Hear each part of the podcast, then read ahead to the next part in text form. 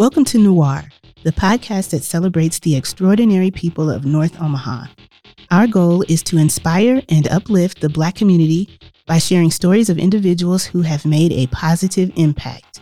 Join us as we connect, support, and encourage one another through powerful conversations and uplifting messages. Okay.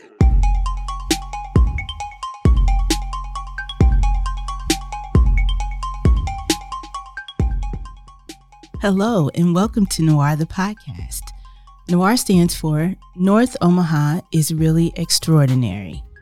And the purpose of this podcast is to connect, support, and encourage Black people in and from North Omaha with stories of individuals who inspire us. Nichelle, why? Because we need it.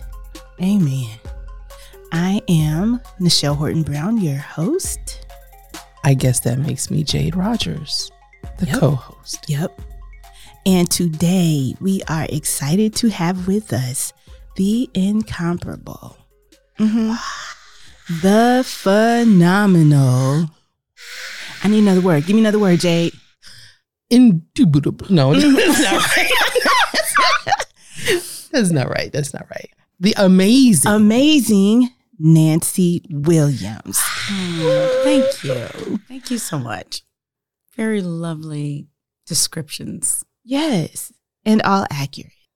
I need to bring a, a thesaurus in here so I can have all my words. Any hoots. It's- Nancy, we're so happy to have you. I'm so happy to be here.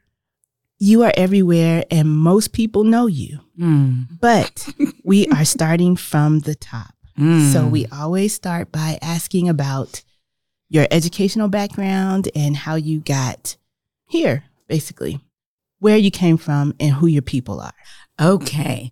Yes. Uh, I used to n- skip over that part and people start asking me questions like, oh, let me go back and tell you how I got here. So I am the oldest of six kids. I grew up in a small town in rural Louisiana. We grew most of the food that we ate. I was in 4 H and FFA. I studied horticulture at LSU. I interned at a crop protection chemicals company in the summers while I was at LSU and worked in southern Louisiana uh, near Baton Rouge and then the Hudson River Valley region in the summers.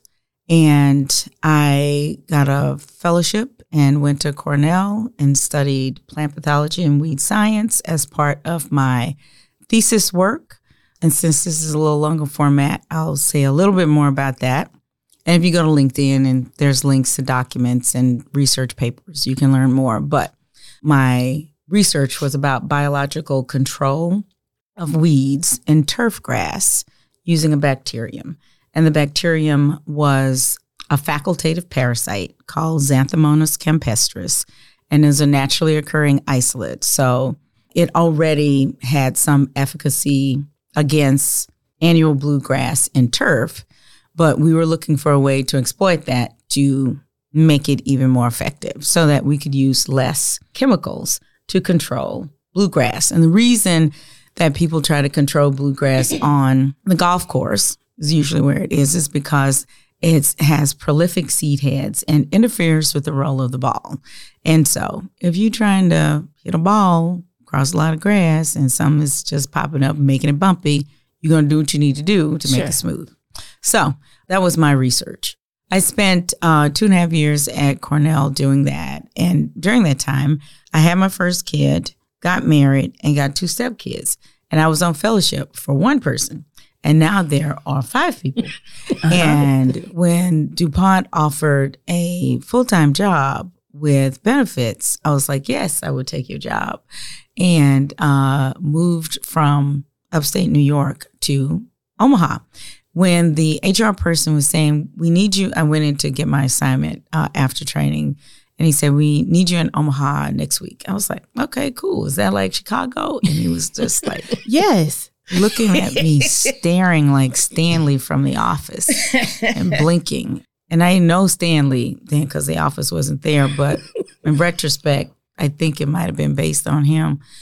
And so I came to Omaha in February of 1993.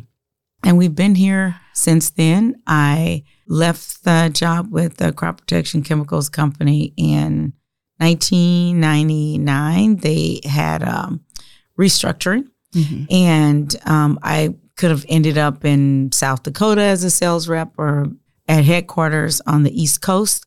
But since I had had four children in five years, 92, 93, 96, 97, I decided to take the severance package and sit down for a minute. And so I did, but it was about three months and the kids were tired of volunteering. They asked, when are you going back to work? so I got into IT. Uh, I started teaching at Peter Kiewit Institute as an adjunct, uh, which is the hardest job I ever had in my life besides being a parent. At least one where you get a check because parents don't be getting checks after kids nope. turn 17 uh,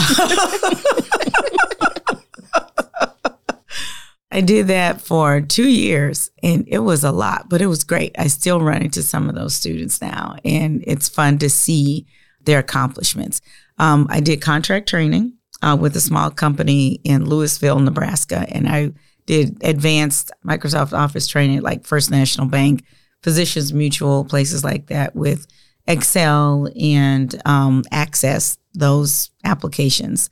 And then I started working at Boys and Girls Club as the IT director and ended up staying there for 14 and a half years. When I left, I had the title of CIO, which is Chief uh, Information Officer.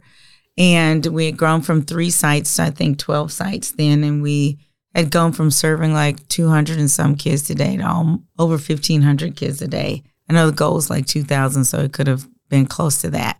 And we had, I think, maybe 40 devices overall when I first started, uh, with servers distributed in three locations. And by the time I left, we had consolidated everything back to the admin office and had virtualized servers and voice over IP phones and had over 400 connected devices and technology centers for all the kids. So, wow. yeah, it was a lot. And then mm-hmm. during that time, I co founded No More Empty Pots. That was in 2010. And 2014, um, I share with the board like it's the time to like it needs a, a director because we were all volunteering and I was board president at the time. And the others convinced me that it was a good idea for me to leave my job and go do that. And so I did. I took uh, the the year of 2015 to transition. So I was serving in this capacity of um, like quasi executive director for No More Empty Pots while we're still trying to ramp things up and as CIO for Boys and Girls Club, and my kids are graduating from high school. The two oldest graduated in 2010, and then another in 2012, and then the last one in 2014. And 2016, I started my job as the CEO for No More Empty Pots. It was on December 31st, uh, 2015. I went into the office and handed Tom Kunkel my keys after we talked for like 45 minutes. I hugged him and I went home and I slept until January 2nd. And because I thought it was a good idea to like go all out on a national pilot for STEM. And uh, my two oldest kids, Noni and Kafila, working with me, and we served like 300 kids during Thanksgiving and Christmas break with uh, with a whole bunch of Salford Boys and Girls Club. Do Space was awesome at Metro Community College. They had op- just opened, and so they hosted us there. Kids got exposed to things. And some of those kids today, they are doctors, they are technologists, they are computer scientists, they are. So I wouldn't mm-hmm. trade it for anything. Mm-hmm. It helped me to see the power of intention and engagement. And because the kids, when they want something and they trust you, they show up. And in turn, your life changes, their lives uh, change, and the community changes. And now at No More Empty Pots, um, this has been a journey of becoming. It's been more of a spiritual journey than anything else. I in 2016, it was wild. I didn't know I was getting into. Had no idea. Oh, and it's y'all know when you're leading things and you're all gung ho for it. I thought becoming, you know, executive director, CEO is like, oh, finally, I can get my checklist done. Wrong statement. Right. That is not what happened. Mm-mm. And the checklist just went out of bounds. Yeah.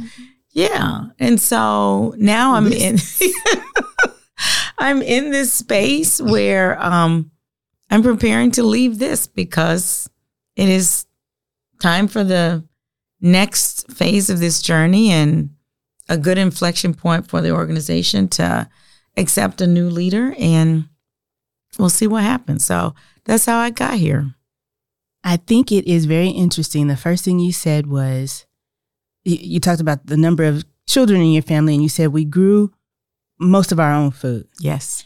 And then you went on this this long journey of, you know, horticulture and IT, and then you came right back around to we grow our own food. Yes.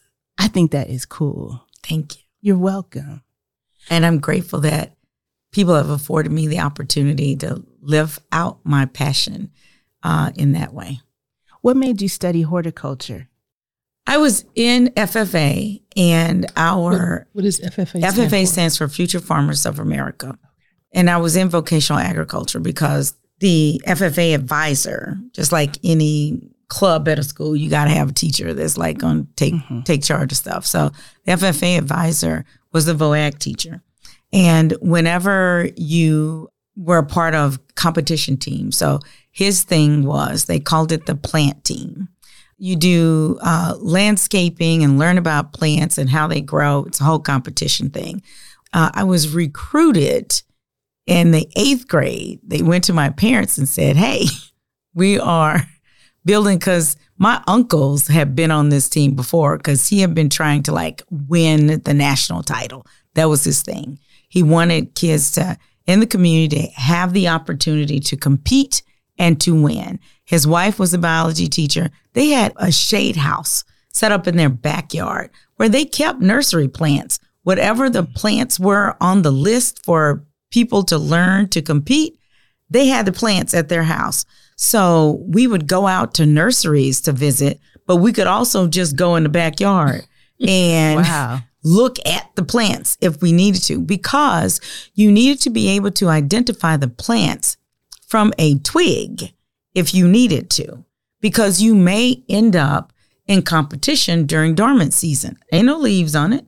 Mhm. And if all you have is a stem and some buds, you need to know what a red bud looks like, what a flowering dogwood looks like. So they had it there, and we could see how the plants change over the season. And they had a student graduated from the small town where we grew up and was at Iowa State. Uh, she finished a PhD at Iowa State part of her doctoral work she did, or maybe it was some she did on side. I don't know how they convinced her to do this, but she created exams for us, like multiple choice exams over the characteristics of the plants. Because in the summers and after school, we would go over to their house and we'd take our tests and then we'd go over the answers and we'd do both plant identification. It's like a mock competition every like once a month and you do your study in between. We learned how to learn. And so after competing, like in the 10th grade, we competed. Um, so you have to win at the state level and represent the state at the national competition. We were in Kansas City in 1984. And one of his motivational things, he was really good. He was a colonel in the army, went to Tuskegee. What's his name? His name uh, was Mr. Verley C. Knighton. He had diabetes, and no one wanted him to have a sugar fit because he, wow, he lit people the fuck up. he did. Oh my God, the boys hated when he was. It's like, go get Miss Knighton, Mr. Knighton having a sugar fit because there was no prison, Sonny. Uh, and somebody to run, he kept a cooler on the back of his pickup truck that had cokes in it like Coca Cola's because that would get his sugar up real quick. So a sugar fit was when his sugar was when too his low. sugar went too low, somebody ran out and got a Coke out of the thing so he could take a swig and get off them kids. Oh, yeah. And sometimes they would go get Miss Knighton. So our the VOAG class was like here in a separate building because we did welding. We built a structure because it was like successive learning. We did carpentry first. So we learned how to rip lumber and uh, two by fours and measure the stuff and all of that. So we built the structure, and then we went into inside the. It's like a. It's like a. We had a shop. A shop, yeah. Yeah. We built the structure. And then we went into electricity. So we learned how to do three way switches and all that. And so we wired the structure. And then we went into plumbing. And so then we put the plumbing in. So by the end of the the school year, like you had a building with all of these things in it. There was a shop with welding. So I did oxyacetylene welding and all of that stuff. And I loved welding. You could write if you learn how to do it well. I loved when you could join the pieces of metal and the meat, the the bead was uh, so well done that it was seamless. Like you did, it was just like these little soft ripples through the. Anyway, it was great, and in 10th grade, uh, we'd won state, competed in nationals, and uh, the team won third place, and I got the highest score. And so after that, he was like, Well, we're done with playing team. I have won the trophies. And literally a couple years later, he retired. So, because that's that was his That was his goal. Yes, that was it. And then after you compete, once you like win nationals, they don't let you compete again. And so I just focused on studies then uh, because I didn't have much extracurricular. I'm not athletic. I tried to do That's because your brain is too big, Nancy. That's- That's, I mean, you done talked about welding and I don't even know uh, all, what Lots all of you have flowery just said. scientific Right? words, and I'm Yes. just like, that sounds beautiful. I only half understand what you're saying. Oh no. but I'm sorry. That's because it your was fun. is Oh, I filling this it. whole room.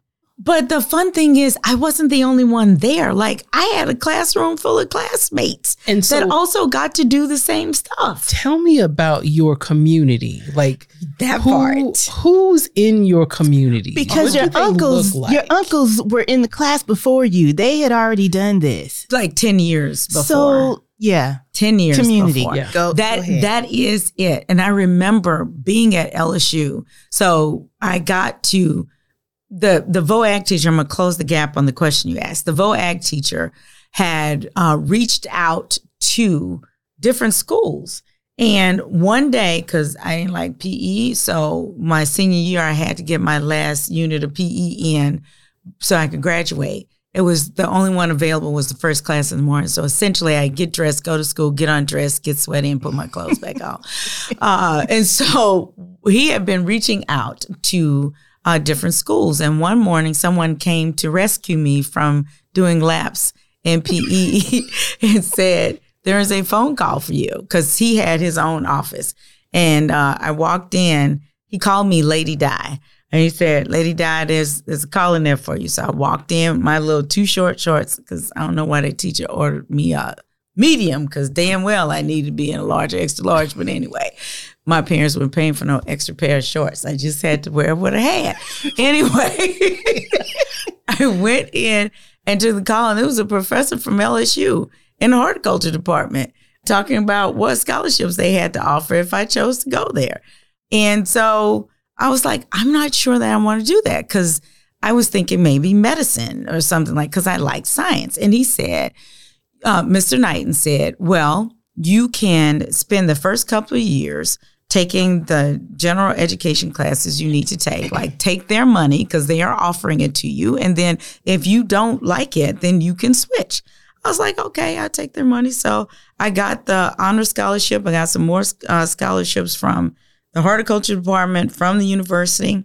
Little asterisk. I missed out on them Pell Grants because they didn't tell me I was supposed to go stand in that line.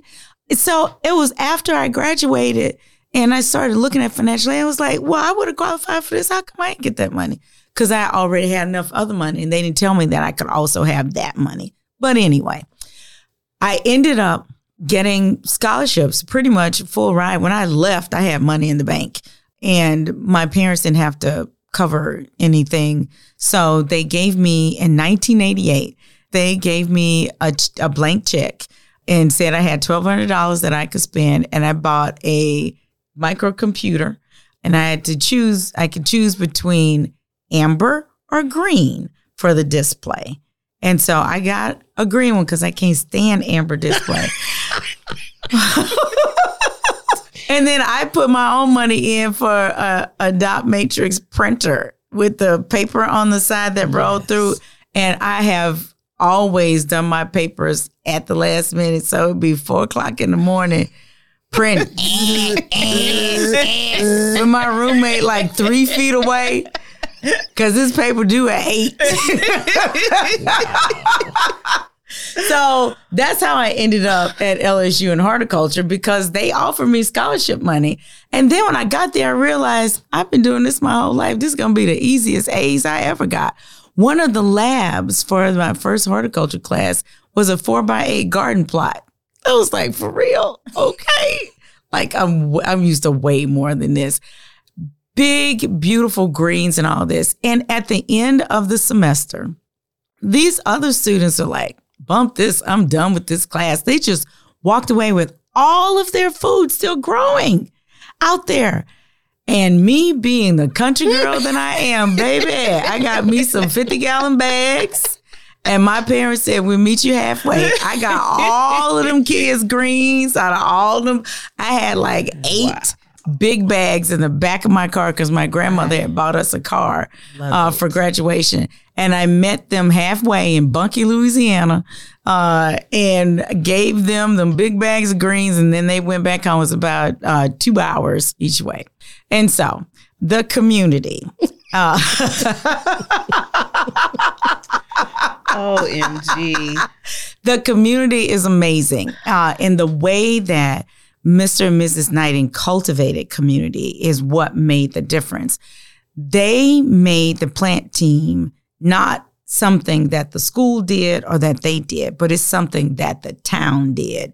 They had barbecue dinners and everybody at the little small plant in town, uh, at the, the country stores, working at different types of factories, lumber yard, when we had dinners on Friday to raise money to be able to go compete, people showed up they bought out, it was sold out dinners all the time.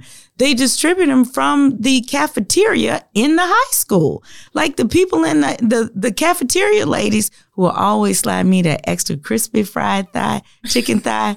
when I asked her, baby, you need another one. Yes, ma'am. Uh, and put with those greens made from scratch and that oh, cornbread. That's back in the day, baby. It was soul food every day but they would help make the food. And then there would be people who would come pick up the food and then deliver to people at different places around town because they paid for the dinners. It was truly a community undertaking. So when we won, the community won. And. I remember when I was in undergrad at LSU, uh, there was an ag econ professor think it might have been my sophomore year. He was like, "You from Coushatta too?" And there were some other kids from Coushatta that uh, were at, at LSU, and he said, "What's in the water in that town?" Because there were uh, students in engineering, there were students in um, math, there were students in history, and everybody was doing well. Sure. And it was something that they hadn't seen in that consistency, especially, especially from a small town, is because the town supported us as kids. Academics were important. We had the best teachers. The and it didn't matter if they were black or white. We had the best teachers. They cared 1st mm-hmm. and then they taught. How big was your town? Small, maybe like I think it's like maybe 1,500 people. Oh. I didn't wow. pay attention to population stuff then. We had three lights that I know that much. Uh, they have more than three lights now, but when I when I left to go to college, there were three lights, and my parents got cable after I left. Before then, we had three stations. Yeah, and country music. Everybody knew everybody. Everybody, everybody, literally everybody, related to probably a third or a fourth of them yeah, there was no degree of separation in this small town. That's awesome. Yeah. You still have family there? Absolutely, they all live there. my my my mom and dad are still there. I was um, I've been on this journey of healing and reconciliation. and Had a conversation with my dad a couple of weeks ago, and I was thanking him for uh, all that he had done for us. I was grown Mhm. with with a child before I knew electricity could be turned off. I'm, and I can tell you about that story later. But anyway, it was turned off because it wasn't paid, but I didn't know that could happen. so I, they got paid and got turned back on. But I had never grown up with that. My parents still have the same phone number from when they moved into the house in 1970. Like, ain't nothing ever been cut off. Ain't nothing. It's just there.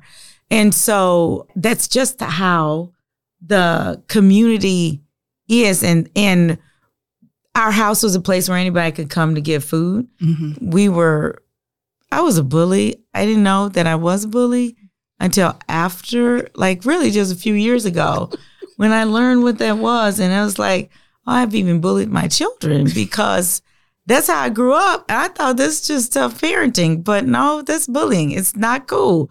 We recognize that. They've recognized that and they've forgiven me for those things. And so I'm am in the space of learning how to forgive myself so I can heal from that and um, live in my 54 year old reality instead of the one I was trapped in from when I was a kid. A lot of things are connected to me, especially in this this phase of my life. Uh, so I may start talking about one thing and end up talking about something else because that is a point of connection for me Mhm. and helps me resolve uh, some of the the angst or the um, discontent uh, associated with that.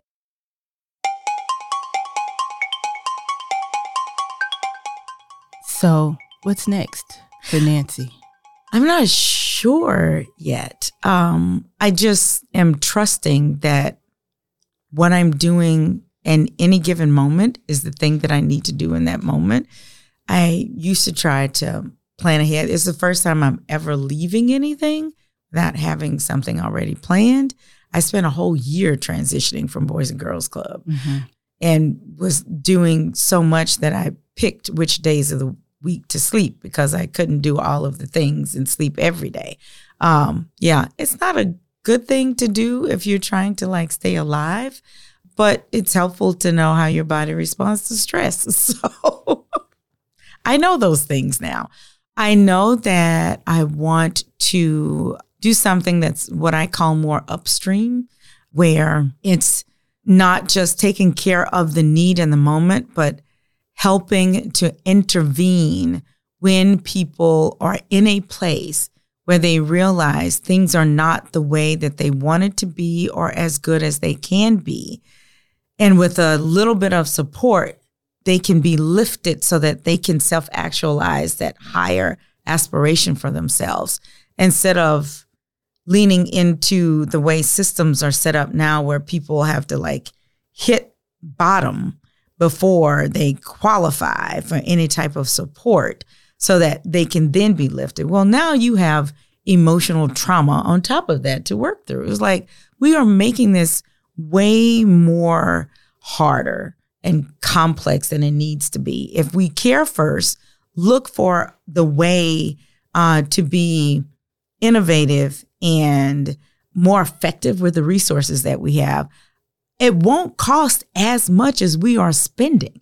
It Mhm. will actually be, in monetary uh, terms, less expensive Sure. to help lift and free people, liberate people to go live their lives on their own terms and utilize the resources in a different way. We spend a lot more money on punitive processes and monitoring. Like, really, do I need to monitor somebody getting a meal for $2.86? No.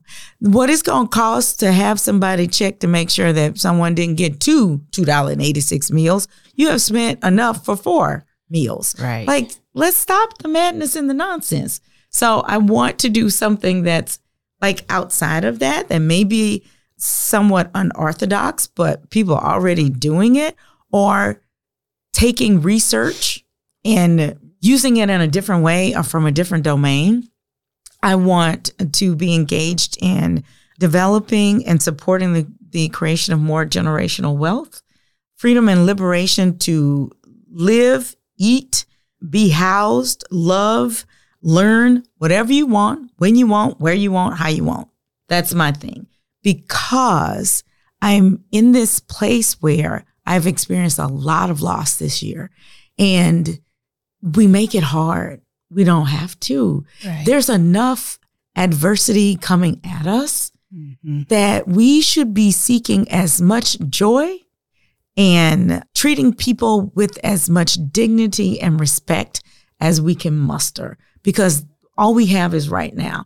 I'm pretty sure that them dinosaurs weren't thinking, oh, the asteroid's coming today. So, like, no, they drinking water and damn, it's over. Like, so, so why aren't we living? Yeah. Why aren't we just living? And I was on my way to luncheon a couple of days ago, and I just had like this view from the top of the hill, and I was like, dinosaurs used to be here, and now there's pavement. Why are we taking this so seriously as if we are not temporary? What do you do right now to find joy? I laugh as much as I can. And so often I have people come up to me, it's like, I knew you were here because I heard you cackling. and for a long time, I didn't laugh and I didn't know that I wasn't laughing because I was so disconnected from myself and just doing the things that I thought I should be doing. Mm-hmm. But I wasn't living. And now I'm trying to lean into life as much as I can. And with the joy also means feeling the pain, Mm-hmm. experiencing the fear, like having all of the emotions.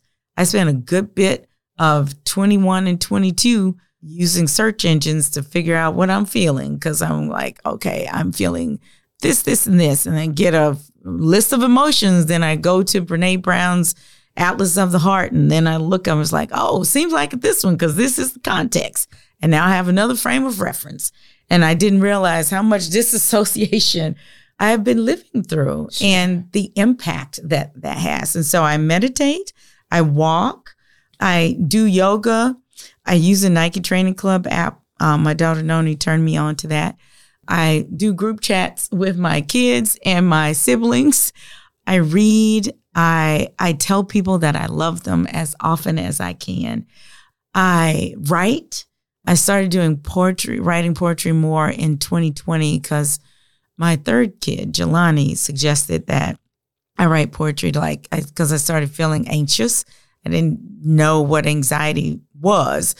Again, I put in what I was feeling and Google returned with anxiety. I was like, huh, that's what that feels like. People walk around with this all the time. Oh my God. And then my daughter Noni's like, oh, I could have told you that. She's really exasperated with me because I seem so unaware uh, a lot of the time. But then I say really good answers to things, and she's like confused, like, how are you like this?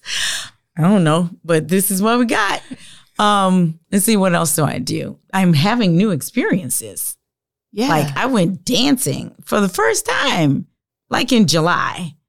What kind of dancing? I went to the Max with some friends and danced in heels for an hour. And I was just about to go change my shoes, and they said, We ready to go. It's like, great. Ah, I I for the first time since I was in seventh grade and had a sleepover one night at a friend's where we had I still remember we had grits and um, Wilson hot dogs for breakfast. You know, Wilson wieners with the red. Yes, uh, that's what we had for breakfast next morning. But anyway, this she doesn't know. you don't know. Oh, I'll have to tell you about What? that. I you don't know know. about Wilson wieners? I think so. Oh, okay. It's just okay. hot dogs. Yes. Right? Okay. Yeah. Okay. So we had we had that for breakfast uh, the next morning. But this summer in August, I went to visit a friend and I stayed overnight in her house. And this is the first time I've done this since I was in seventh grade. So, and I think it was my fourth vacation in my life. Wow. Yes. So I'm having new experiences. That's you are living. I am. Nancy. It's so good. Oh my god. It's so good. It's I I had a doctor's appointment and I had lost 20 pounds uh, since my last appointment. And then my doctor is like, I want you to see what you've done. And so he brought out his model, the fat model Uh-huh. of five pounds, Yeah. and and took my picture holding. He said, "You did this four times." I was like, "Thank you." Thank you. and then I shared it with my kids, and they were like, "We're so proud of you. Look at that smile." That's great. Yes, you have joy and you are living, and that is awesome. thank you. Why have we waited so long to have you on this show? Because I wouldn't have been this joyful before. Oh, so, you know It's what? All in the You- right timing. I, amen. I have learned to not fret. Like if I thought that there was something I was supposed to do or that I do not have FOMO because I trust the timing. Mhm. And it is always, I don't care if it's months, years, weeks, or minutes. When I when the thing finally happens, it is that moment of the convergence of the experiences for that moment to allow whatever needs to happen in that moment to happen. I had some of these experiences just last week. So I would not have been in a place to do this. And that experience with so I went through this cleansing thing to trying to for freedom and liberation and dealing with grief and and loss uh, and releasing this from my body. And I didn't know Mhm. that I was holding and carrying all this stuff. And one day, after going through uh, an experience with a friend to try to release some of this, I was thinking, okay, I have to find a different way to hold this. And then I thought, no, I don't have to hold it at Mm-mm. all. I can just experience it and let it go. Yeah. And that was just maybe three, four weeks ago. So if we had had this conversation before, I wouldn't be in this place where I'm I, that's still wrapped in my body, Mhm. uh, where I have the thorns covered up and protected so people don't rub up against them because that's the pain that I know how to hold. And after going through this experience, I am now in that place where I'm allowing those protected spaces to fall away and let the thorns work their way out so that I can let go of that pain and that fear and just allow whatever happened to happen. And that is why I don't know what I'm doing next, Yeah. but I trust that the thing that I need to do or that I am called into doing based on all of the experiences that I've had so far. Because at first I thought everybody had the kind of life that I've had. And as I get older, I realize there's some pretty special stuff in here where people have poured into me Mhm. and and provided experiences for me that are beyond wonder. And I am doing what I can now to celebrate and honor that um, and push that back out as a conduit, as a vessel, as much as I can. I have two prayers. One is for discernment Mhm. to know the next thing when it shows up. And the second one is for courage so that I uh, have the courage to take the step uh, to do that thing once I know what it is, even if it's scary.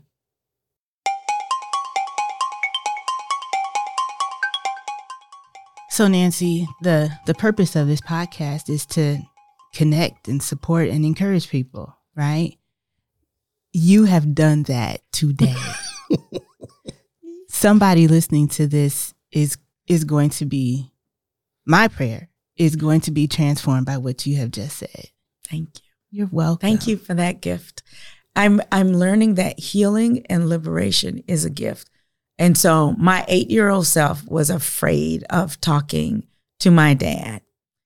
And I'm like, well, if it's a gift, if what my if the forgiveness that my kids gave to me was a gift, then why wouldn't what I give to my dad be a gift? And I made the call and he said, thank you. And we had a lovely conversation. And in a text message from one of my sisters, I also learned that he is now talking about his childhood and what I am most excited about is that that act is connecting a thread of generational healing so Mhm. that we can all live our lives to our fullest potential right. in this moment Right. and not have to wait for an afterlife. Sure. Nancy is my mentor. Yeah. She always says she's not, but then I'll say she really is. Because the first time I met you, well, I hadn't even met you yet. You were standing on a stage. I don't even know where I was. Edgar dragged me to something before he started the Carver Grange. Yes. And I went to this thing with all these people talking about horticulture. And I was like, what am I doing here? How did this happen? And then you started talking, and I was like, oh my God, she's amazing. Yeah. I want to be like her. Oh. And the little me that loved science Yes. and didn't see anybody that was doing anything I was interested in when I was young. yes. So I didn't pursue and nobody pushed me Yes. in that direction. After I met you, then I got more into horticulture, which is what I took classes in grad in undergrad. Yay. I took horticulture and plant pathology classes Get the hell out. for the those were my like science um what? extra like the extra classes Yes. that you take. Yes. I just took those for fun. Yeah, those were my electives for fun. You just learned that. I did. Yeah. I You used to love plant science. I did. I loved going out and seeing the diseases on the plants. Like being able to identify, mm, you need to do something with that tree because you know, Yes. Yes. I love that. Yes. That was actually one of my summer jobs. One summer was working um, with the crop protection chemicals company in southern Louisiana. I had soybeans and rice, and I had to identify frog eye leaf spot on and fusarium wilt and those things. And um, it was the first time that I worked in rice, and sometimes the rice is flooded. And so I had hip waiter boots uh, that when I would go out and check the fields. But it's in southern Louisiana, so there's also alligators and moccasins. Oh God. Yes. And I didn't quite under like if someone were to offer me that job today, I'm like, of course not, I'm not doing that. But that's not what I did then. I was like, Sure. I'll Yeah. do that. yeah. I mean, they were paying me two thousand dollars a month in nineteen eighty what, eight or something with a expense account at nineteen. I'm gonna take your job. Student worker job was five dollars an hour some wild thing like that. no. But I remember the first time I stepped into a, a rice paddy and I saw something like in the far corner move. I was like, oh, there's alligators in here. I should probably get out of here, but let me check this rice real quick. Because I still need to make the recommendation. I wasn't coming back to the field. Oh my Gosh. oh my gosh. But yay, we can go to like do some plant disease classes and stuff. Yeah. Yeah. I Love it. Wow. Thank Wow. you, Nancy. Thank, Thank you. I've heard other interviews that you have done. Mm-hmm. I think this one's a little different. It is. I'm telling you. Freedom and liberation, honey. I love it. That is it. And my, my I'm I'm walking around with my heart open now. I I sometimes say it feels like I just have like a rib spreader and I'm just and like Tony Stark with his little thing it's like I'm just just looking for where the other open hearts are and then and when they connect it's like, you know, winning Candy Crush. You just get the little jewels going back and forth.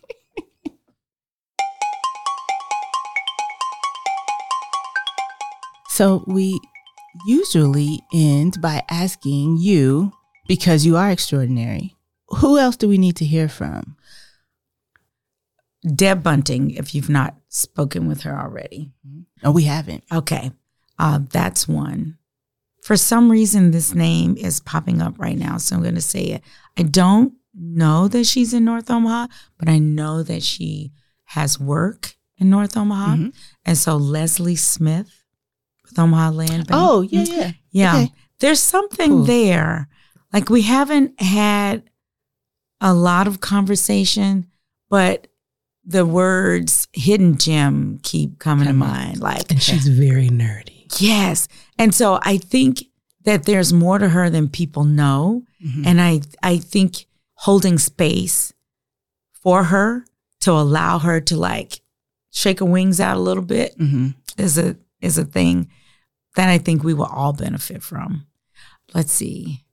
There's a couple of young people but one that I consider a rising star in the community would be Natavia Jones.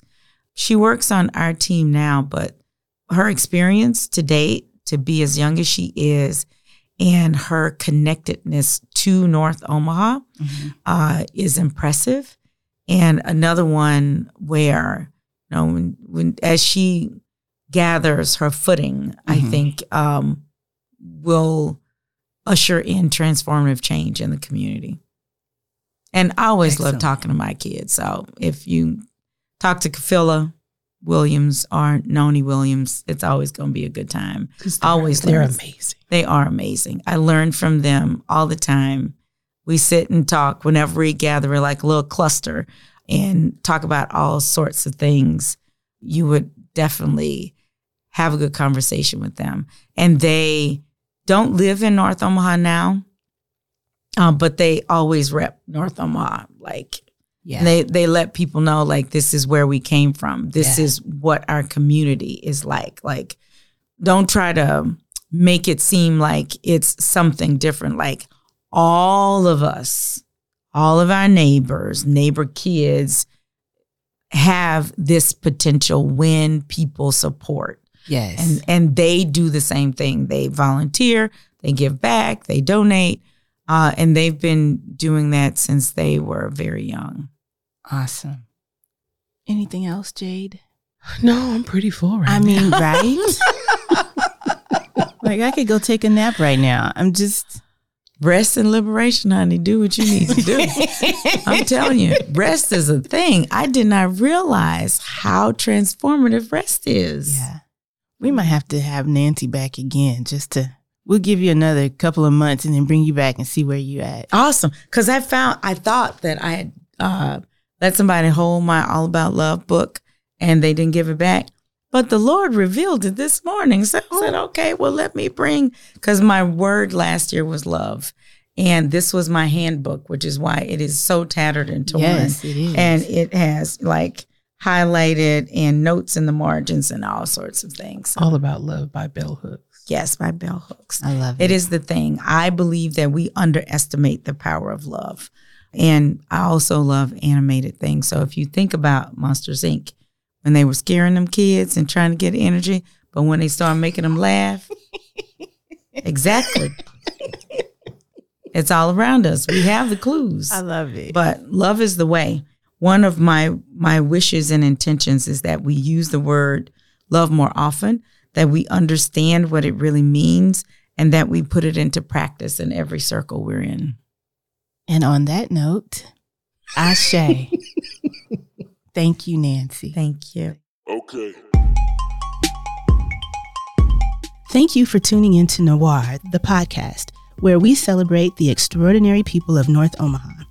We hope you've been inspired by today's episode and encourage you to share your own stories with us. You can reach us at NOIRE, that's N O I R E, the podcast, at gmail.com, and follow us on Instagram. Until next time, stay extraordinary.